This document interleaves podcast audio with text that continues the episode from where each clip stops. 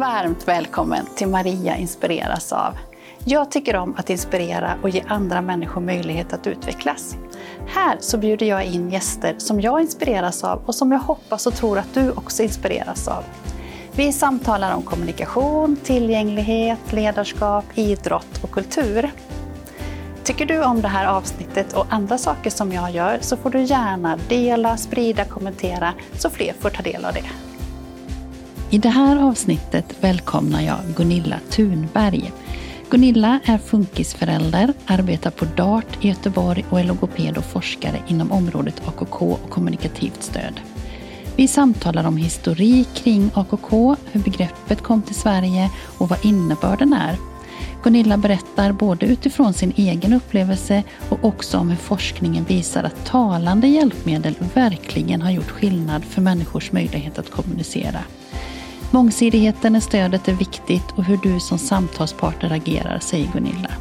Är du nyfiken på AKK och forskning så är det här avsnittet verkligen något för dig.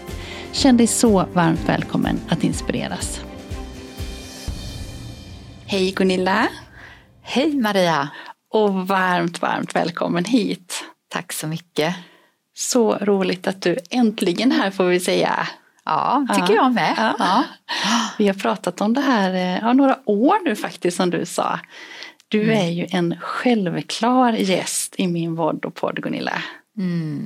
Jo, men jag är jätteglad att vara här. Nu har vi fått till det. Och vi ska prata, jag tänker att jag ska använda en av dina stora kompetenser som handlar om forskning och AKK. Det finns ju många saker att prata med dig om, men det tänkte jag att vi skulle ägna det här avsnittet åt. Yes. Men först då, de som inte känner Gunilla eller vet, vem är Gunilla? Ja, jag är en tjej på drygt 60 här då. Och min grundutbildning är logoped. Men sen är jag ju forskare också. Och jag jobbar på någonting som heter DART. Precis. DART Kommunikationscenter vill man gärna säga. Men vi har faktiskt nyss bytt namn. Så vi är DART specialistenhet för kommunikativt stöd och digital delaktighet. Så oj, det får jag öva på känner jag. Det får du göra. Ja, men ordet DART finns fortfarande kvar. Jajamän, vi har behållit det. Det är många som frågar, vad står det där för då? Och det är ju liksom lite historik och så. Men samtidigt är det så inarbetat. Så även om det väcker en del frågor så är det liksom en självklarhet och synd att ta bort. Just det, har vi tyckt. Och ni finns i? Vi finns i Göteborg och tillhör faktiskt sjukvården då, Sahlgrenska universitetssjukhuset. Men i vår verksamhet så möter vi människor som jobbar med funktionsnedsättning men också behöver kommunikationsstöd, inte bara för att det finns människor med funktionsnedsättning i deras verksamhet utan också för att alla mår bra av en tydligare kommunikation, till exempel barnsjukvården, till exempel tandvården och skola förstås, så är det ju jättebra att jobba med kommunikativt stöd då. Men Sahlgrenska tillhör vi, ja. Just det. Sen är jag också anställd en dag i veckan på Göteborgs universitet. Så jag jobbar mycket med att ta fram delar till utbildningen av logopeder förstås, men framförallt så handleder jag doktorander på den tiden då också. Oj, vad roligt. Det är väldigt spännande. Och vi jobbade ju några år tillsammans då på DART. Det var roligt. Ja, det var väldigt roligt. Jag saknade dig som kollega. Ja. Jag saknar dig också. Vi hade ju så nära samarbete kring vissa personer också och utvecklingen av kommunikation framförallt. Det var ju riktigt roligt. Det var det.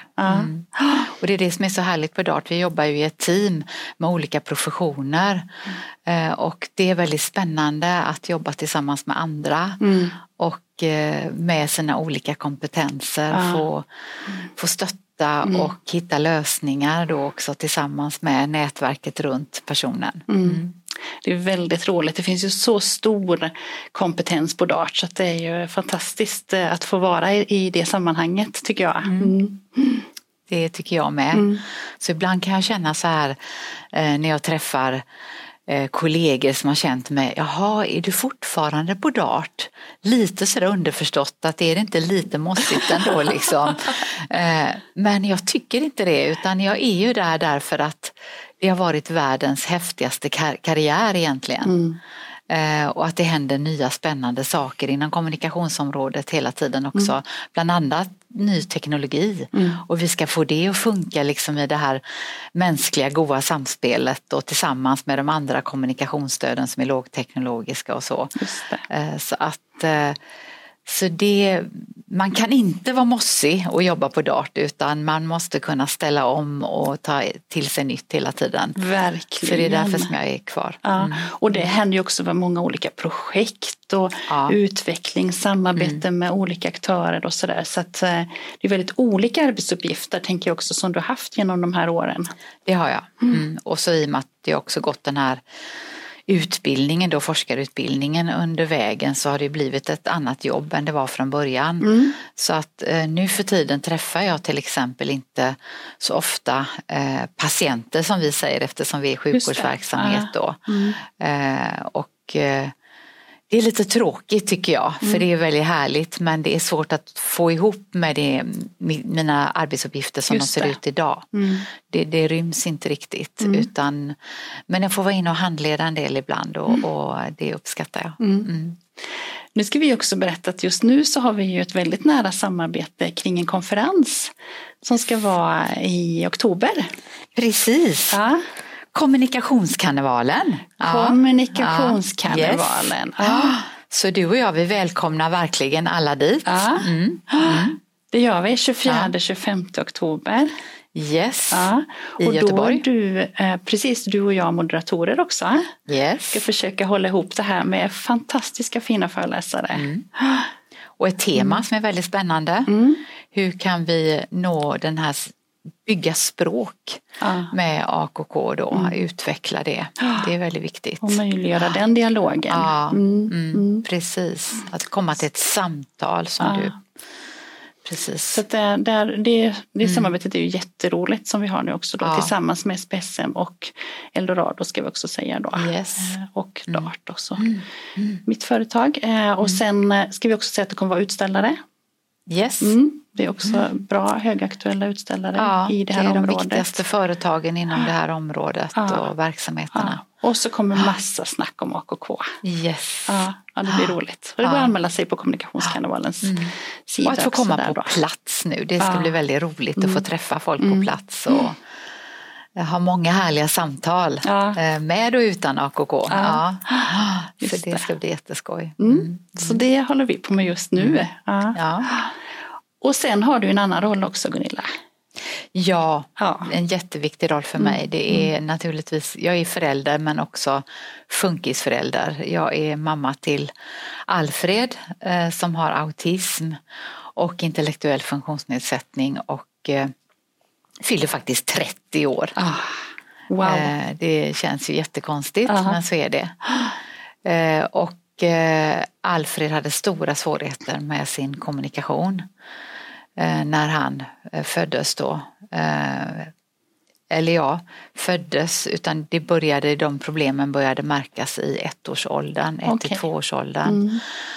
Innan dess var han ju egentligen som vilken liten god bebis som helst och han jollrade på och allting också. Så den typen av tidiga tecken fanns inte. Men sen när han då skulle komma med till att utveckla ett språk så var det ju väldigt svårt då. Och jag blev ju också en AKK-förälder. Jag fick ta hem, det var lite konstigt men jag jobbar ju redan på DART, jag fick nypa med armen. Men hallå Gunilla, det är bara att sätta igång liksom, ta med dig sakerna hem. Och det var jättejobbigt i början, men när jag fått diagnosen så fick man ju en grund att stå på. Så att jag orkade att börja använda AKK hemma.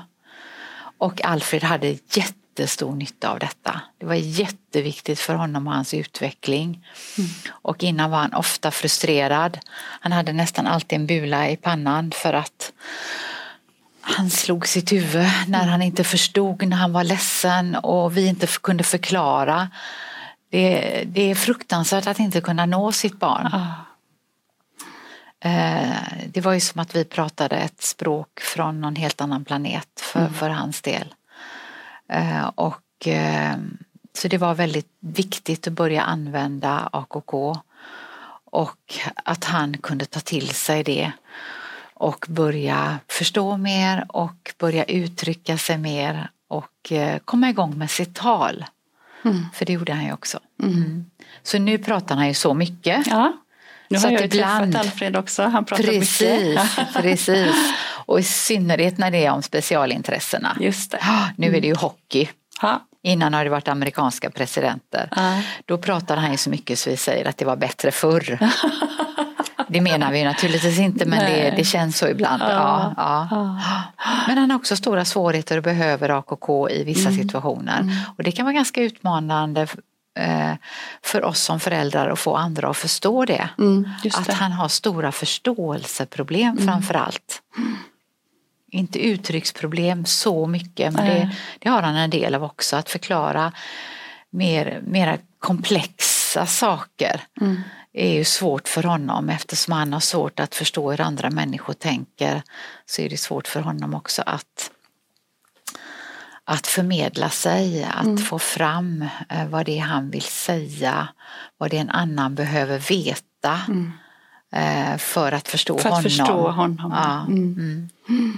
Så den ömsesidigheten är väldigt utmanande för honom fortfarande och gör att det är enklare med bilder i vissa situationer. Och inte bara bilder utan ihop med tal. Ja, precis. Ja. Vi har ju faktiskt fått lov att vi har frågat Alfred om han vill komma och vara med här någon gång på podden. Han vill jättegärna det, så det blir ju roligt. Och då kan han ju också berätta om detta och kanske visa några verktyg och sådär som han använder nu då som stöd. Det kommer han att vilja. Ja, det blir roligt. Då tillbaks till forskning och AKK, den stora delen. När började du forska, Gunilla? Alltså jag kom ju igång med olika utvecklingsprojekt framförallt och där man kände att här vill man ju egentligen ta reda på också, kunna liksom kartlägga mer, vad händer egentligen? Så jag kände ett behov av den här kunskapen och utbildningen och hade nog startat med utbildningen lite tidigare, men så fick jag ju Alfred och vi fick diagnosen och mycket att jobba med hemma ändå, hemmaprojekt så att, och då kände jag också ett behov av forskning, såklart, att liksom kartlägga här nu. Otroligt relevant för dig. Ja, verkligen. Att jag brinner för vikten av att veta mer om de här barnen. Och då började jag min forskarutbildning ungefär 2000-2001 blev jag antagen. Och fanns begreppet AKK då? Eller var det precis?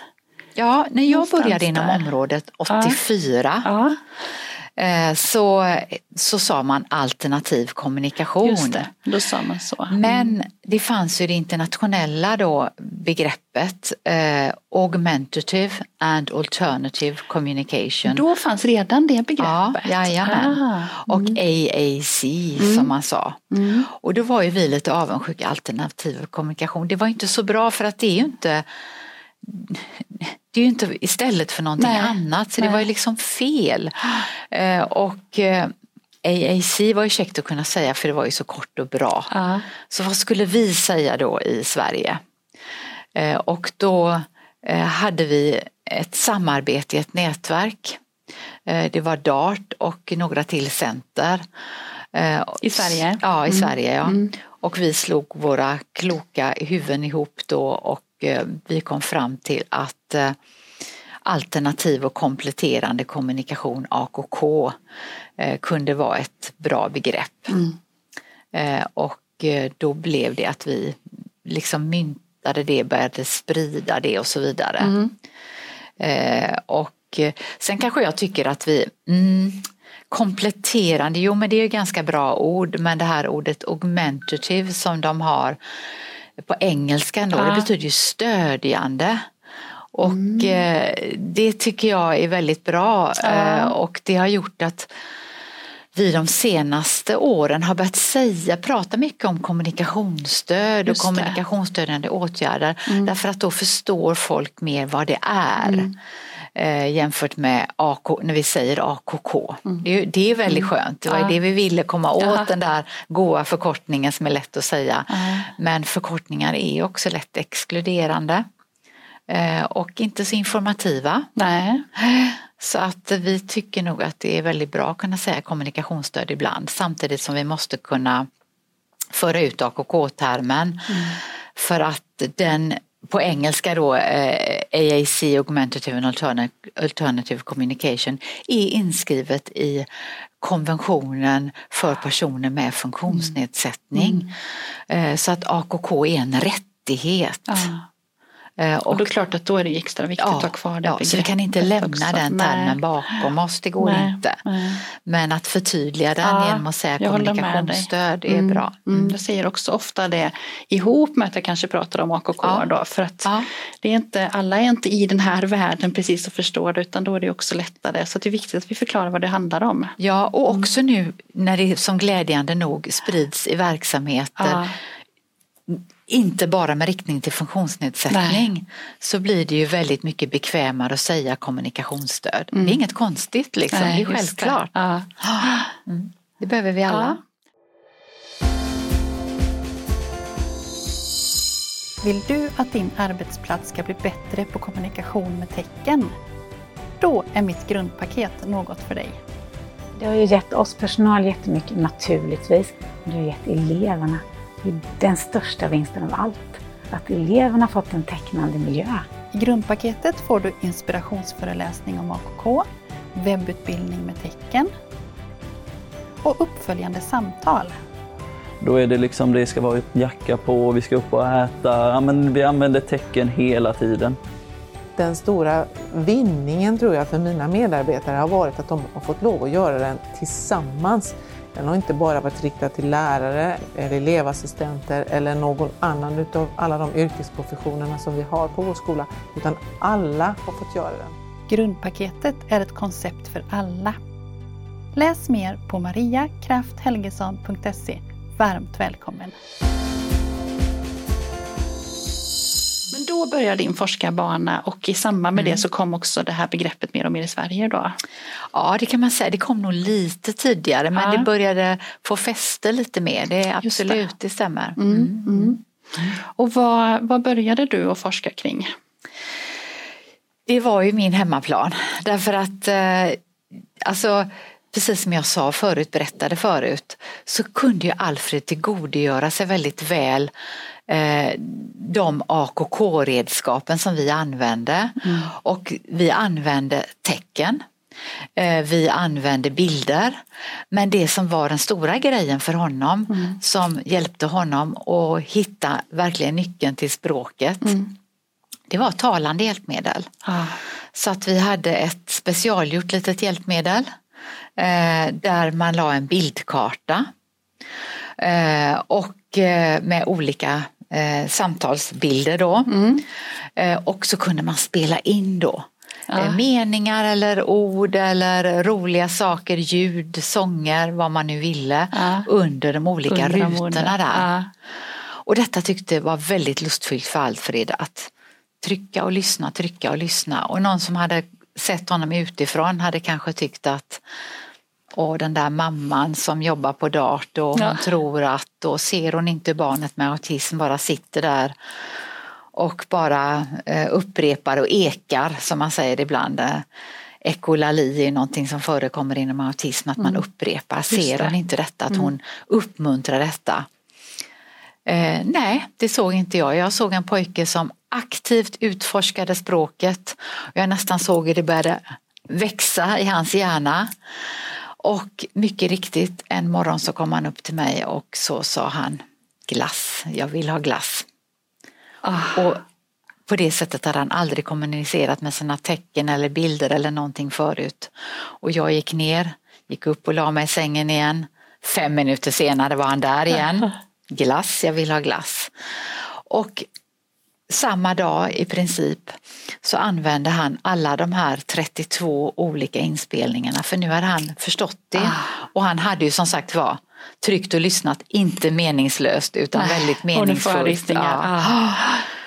Och många läsare blev det? Eller? Många, de tog slut. Ja. Väldigt snabbt. Ja. Och den resan betydde ju något alldeles särskilt för mig. Jag började förstå att den här kombinationen, det här multimodala som vi pratar mycket om, det mångsidiga stödet. Kommunikation i sig är ju mångsidigt, och vi tittar på varandra, vi använder gester, vi använder talet, vi använder hela vår mimik. Alltså behöver kommunikationsstödet eller AKK också vara mångsidigt, så att Alfred fick både bild och ljud. Och i den här lilla samma rutan, samma fokus, det var ett självklart stöd för honom. Och det har vi också sett, på tal om att glida över till forskningsresultat, så ser vi det att de talande hjälpmedlen är också de hjälpmedlen som i alla fall barn med autism, där vi har den målgruppen har vi mest forskning på. Det är också en väldigt stor grupp som är i behov av kommunikationsstöd. Att de talande hjälpmedlen leder liksom ligan lite grann jämfört med andra AKK-sätt. I alla fall i fråga om att hur snabbt ett barn kan lära sig att använda det funktionellt i samspel med andra. Och vi vet ju inte säkert att det beror på just kombinationen av både talet och bilden och samtidigheten i det. Att det är det som underlättar och ger stödet. Sen vet vi att det är jättebra med tecken och med andra kommunikation och med bara bild också. Men det är liksom inte enklare som vi trodde ett tag. Och att man måste bara ta en sak i taget. Nej, just det. Så var det när jag började jobba. På 80-talet. Nej, utan det var liksom att vara AKK-praktiker som jag var. Det var att tala om vilket sätt som man skulle välja. Oj, vad jobbigt fick du göra det. Och var det bilder så var det ju väldigt viktigt. Ja, är det piktogram, bliss, eller är det något av de här nya bildsystemen som började komma då? Widget, rebus och PCS-symbolerna. Det började komma fler symbolsystem från andra länder. Och där folk var lite skeptiska till att börja med och sådär. Och när det gällde vuxna fick vi bara använda svartvitt. Ja, just det. För annars blev de kränkta. Och nu blandar vi. Och vet att det är bra. Det är inte farligt alls, utan allting som vi använder i meningsfull kommunikation, i meningsfulla aktiviteter och upprepande och tillsammans med olika personer, det har barnet chans att lära sig. Och just att vi använder det också. Där kommer det mycket forskning nu. Jaha, det gör det. Ja, för då kommer vi in på det också. Är det något som också varit behov av, kan jag tänka mig? Ja, vi har just pratat om det här mångsidigt. Kommunikationsstöd är en viktig del som vi har fått mer belägg för i forskningen. Men också kommunikationspartners betydelse. Att det är vi som måste visa vägen. Speciellt när det gäller den här AKK:n där vi använder redskap, så har det varit mycket, här förskriver vi ett hjälpmedel till dig, här kommer bilderna. Just det, varsågod och använd. Precis. Utan att veta och inga förebilder. Det ligger ju där, det är bara att använda. Vadå bara använda? Det finns ju ingen runt omkring barnet med autism eller intellektuell funktionsnedsättning eller cerebral pares som använder det samspelet. Vi använder ju tal i samspel. Så att få den här modelleringen utav andra, att få se andra använda det i samspel, att kommunicera med det. Så vi måste visa vägen, det är vi som måste pekprata, som vi säger, på bilderna. Just det. För att förstå att nu vill jag jobba med datorn.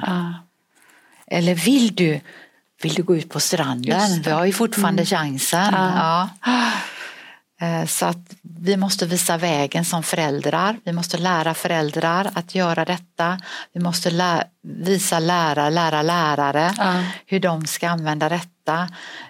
Vårdpersonal, habiliteringspersonal och så vidare. Assistenter. Så att det blir levande. Att bada barnen i språk. Just det. Har vi pratat om inom språkforskningen. sedan en lång tid tillbaka.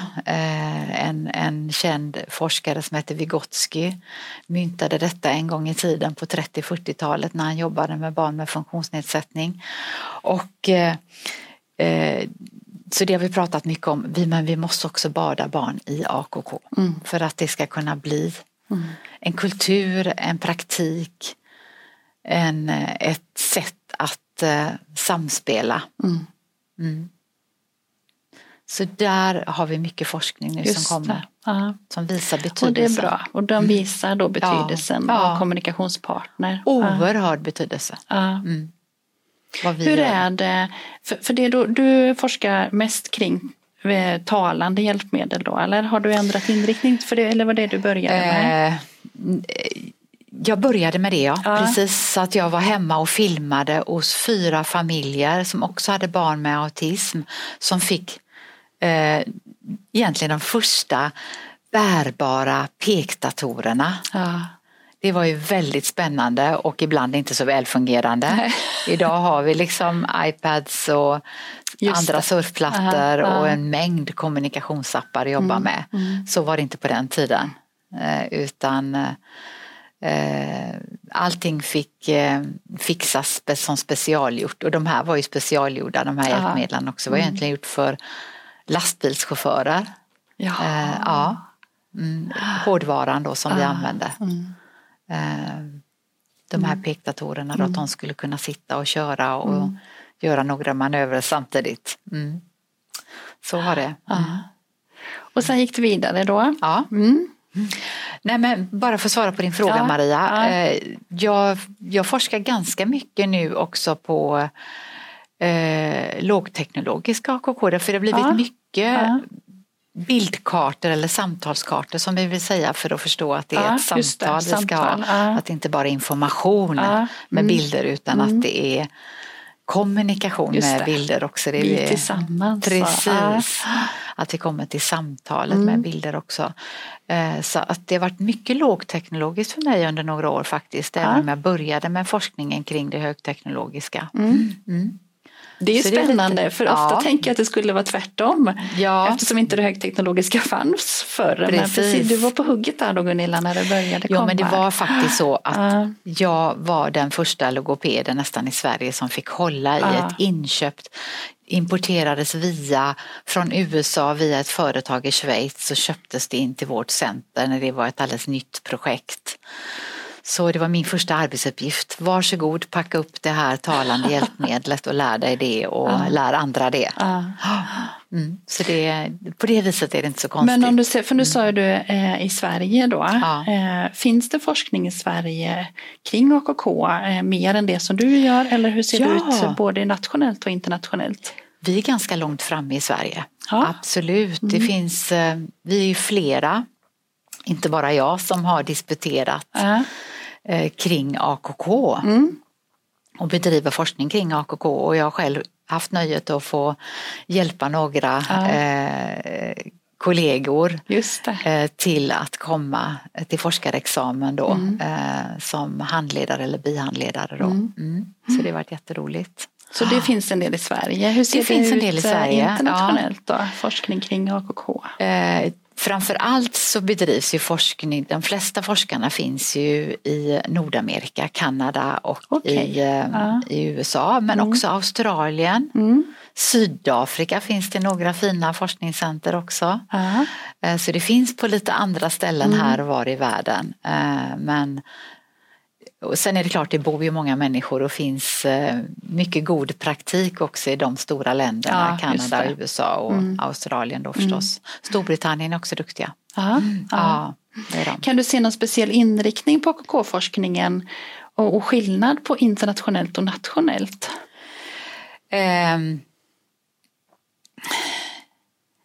Det tycker jag är svårt att säga på ett bräde sådär.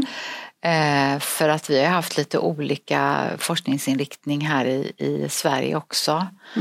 När det gäller min egen forskning så har ju vi jobbat också mycket med kommunikationspartner. Så det kan vi väl också kanske säga att vi, fler än jag, har intresserat sig för det.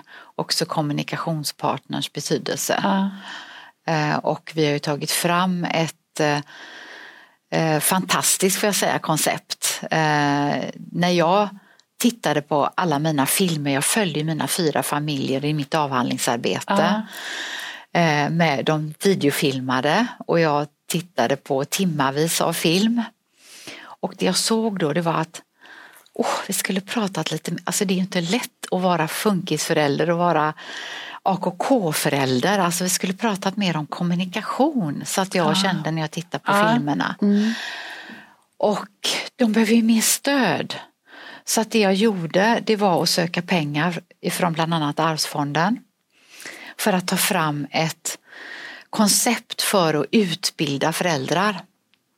Och det har blivit ett program, kan man säga, Aktiv, AKK, tidig intervention, eftersom vi började med föräldrar som hade små barn. Att börja tidigt är väldigt viktigt, vet vi också utifrån forskning.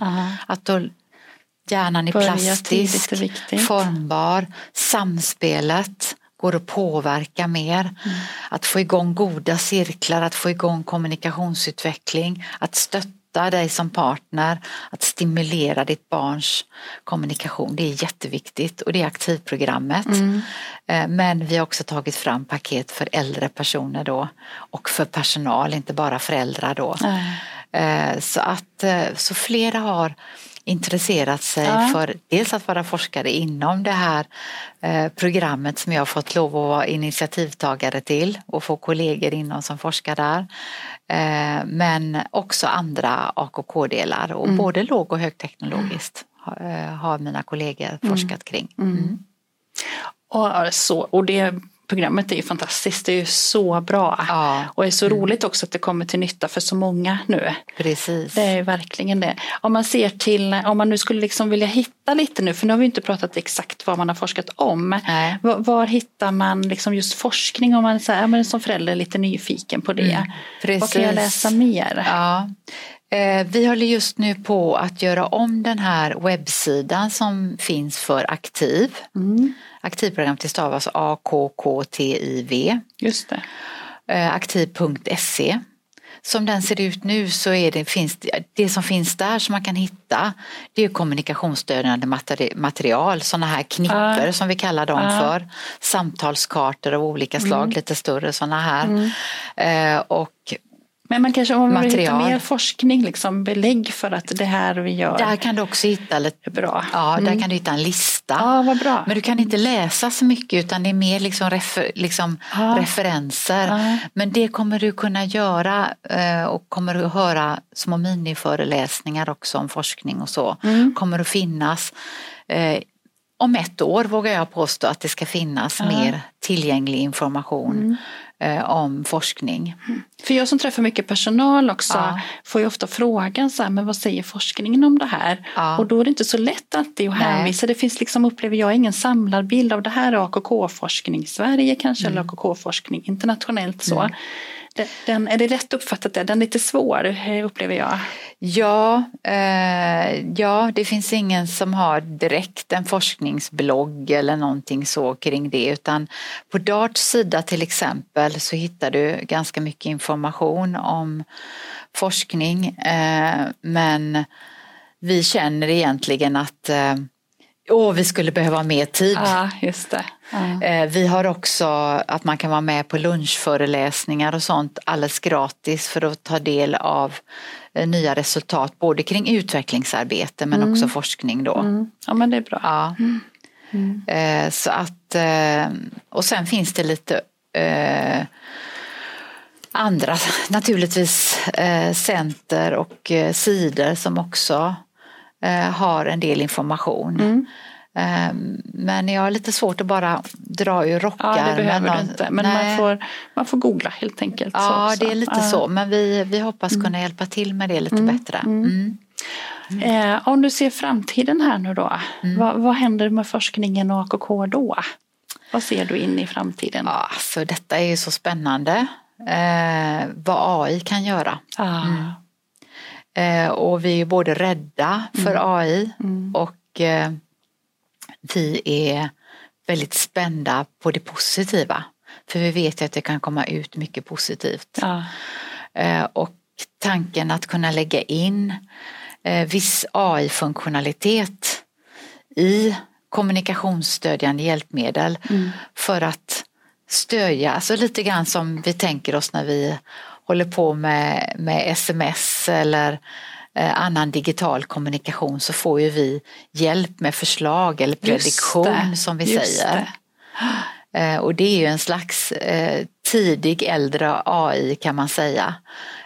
Och det är ju den som kommer att bli mer avancerad och som man tänker att personer med funktionsnedsättning skulle kunna få hjälp av också. Mm. Att få mer förslag, att få mer stöd i sina hjälpmedel. Vad de vill komma, vad de vill säga. Så att det inte blir lika mödosamt. Så det tycker jag är spännande. Det är en utvecklingsdel men som snabbt ska bli en forskningsdel också naturligtvis. Wow! Ja. Sen det jag önskar också, det är ju naturligtvis att få mer pengar till att göra större studier. För det som, vi har ganska mycket och fin forskning på AKK-fältet. Men vi har inte den där vassa forskningen. Vad krävs för att jag ska kunna tala om att det här är verkligen verksamt för ett barn med autism eller cerebral pares eller en vuxen med intellektuell funktionsnedsättning, att det är aldrig kört utan det fungerar. Jo, men då krävs det ju det som vi kallar för randomiserade studier där personer kan slumpas till en kontrollgrupp som har insatser som vanligt eller inga insatser alls och jämförs med en grupp då som får en insats. Så att vi har den här typen av kontrollerade studier och med en slumpning till olika grupper. Och de första AKK-studierna med, och dessutom behöver det vara ganska många för att statistiken ska kunna bli tillförlitlig. Just det. I den här gruppjämförelsen då också.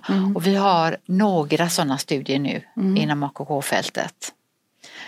Det önskar du fler av? Yes! Det måste vi ha. För att jag har hört många som har sagt det faktiskt. Och det är svårt därför att i och med att AKK-anpassningarna behöver vara individuella så blir det ju kritik då i upplägget därför att vad jämför vi? Ja, men vi jämför ju inte äpplen utan vi jämför äpplen och päron och bananer och apelsiner och alltihop så att det finns mycket utmaningar att göra kontrollerade, randomiserade studier. Det finns det. Men de är inte omöjliga. Och ibland måste vi ha dem. En viss bredhet måste vi ha i de studierna också. Men vi behöver dem ändå. Det behöver vi. Och det är inte omöjligt. Nej. Utan vi har några som kommer nu. Gunilla. Det här blir. Det finns mycket att prata om här.